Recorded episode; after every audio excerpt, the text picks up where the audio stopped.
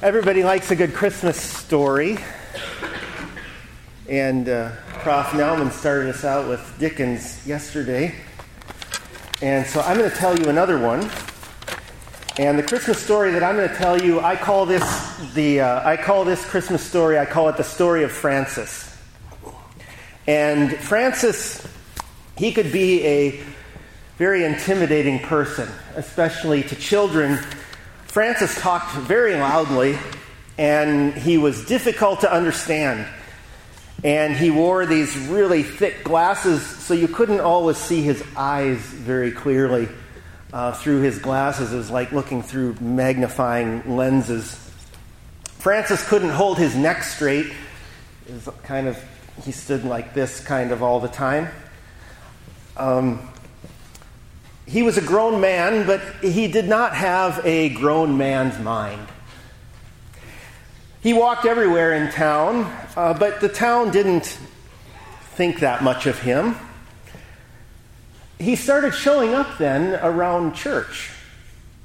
He started walking over for service on Sunday mornings, and he walked over on Wednesday nights. Um, he learned about Jesus. He learned the familiar Bible stories that we all learn in Sunday school and on our mother's laps. One afternoon, there was a loud noise coming from over at the church, the whine of a small engine. And it could be heard down the block. And it's Francis with a lawnmower. And he's mowing the church lawn. Nobody asked him to do that, and nobody knew he was coming the mower stopped and he came over to the pastor and he said, Now you got to pay me. The pastor said, How much? Francis says, $2. That was, the, coincidentally or not, that was the going rate of a pack of cigarettes at the time. The good news was that Francis had given the church a really good deal on lawn mowing. The bad news was that Francis only mowed part of the lawn.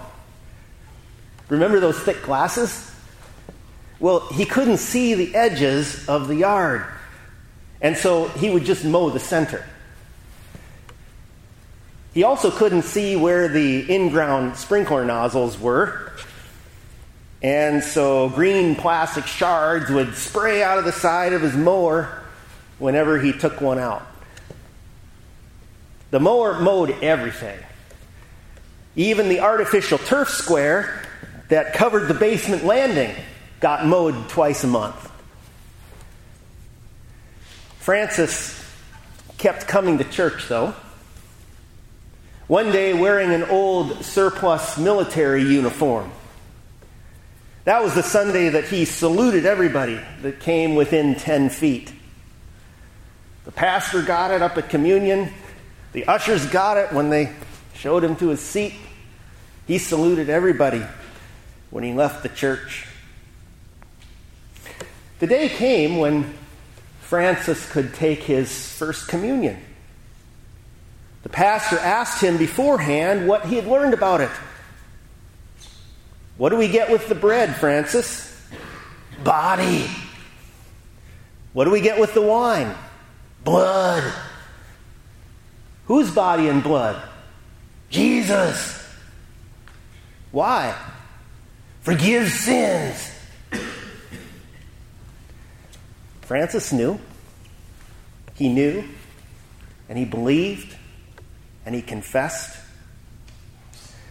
When the congregation recited the Apostles' Creed, you could hear Francis because he always came in a word late at the end of every sentence. An unmistakable solo. I believe in God the Father Almighty, maker of heaven and earth. Earth! He descended into hell. Hell! He rose again from the dead. Dead! That was about the timing of it. Odd at first. But after a while, Everyone in the congregation would just stop at the end of each phrase and you'd all wait for Francis. The years passed, and different pastors came and went. Francis stayed. Until that inevitable Sunday when the congregation paused during the Apostles' Creed and there was silence. The Lord had taken Francis home. And that's your Christmas story. But where's the Christmas? You say. It didn't even have the baby Jesus in it. Oh, but this is a Christmas story. It's the same Christmas story Jesus' own mother told in Luke 1, verse 48. He has looked with favor on the humble state of his servant. Another translation reads like this He has taken note of me even though I am not considered important. You see, when the Father sent his own Son into the world to be born, an infant small, he did not send him to the most intelligent, the most wealthy, the most well connected, the most important.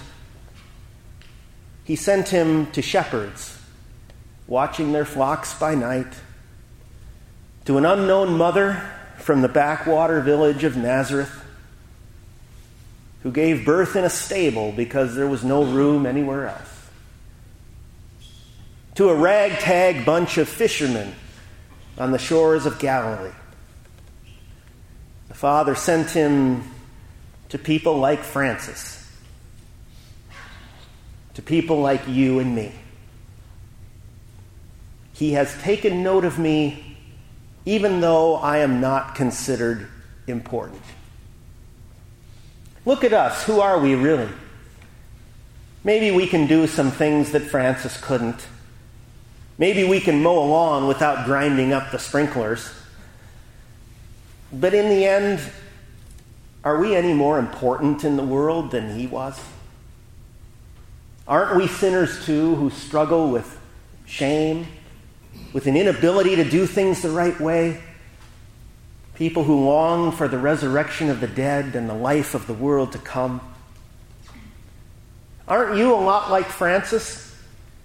Just happy to know that a Savior was born for you. Happy to know that God noticed you, as small and as insignificant as you are. Just happy He sent a child to Bethlehem to give you everlasting life.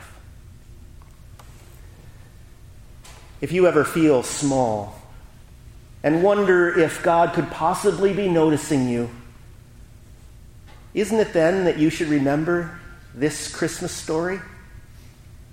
Mary's story, Francis's story, your story.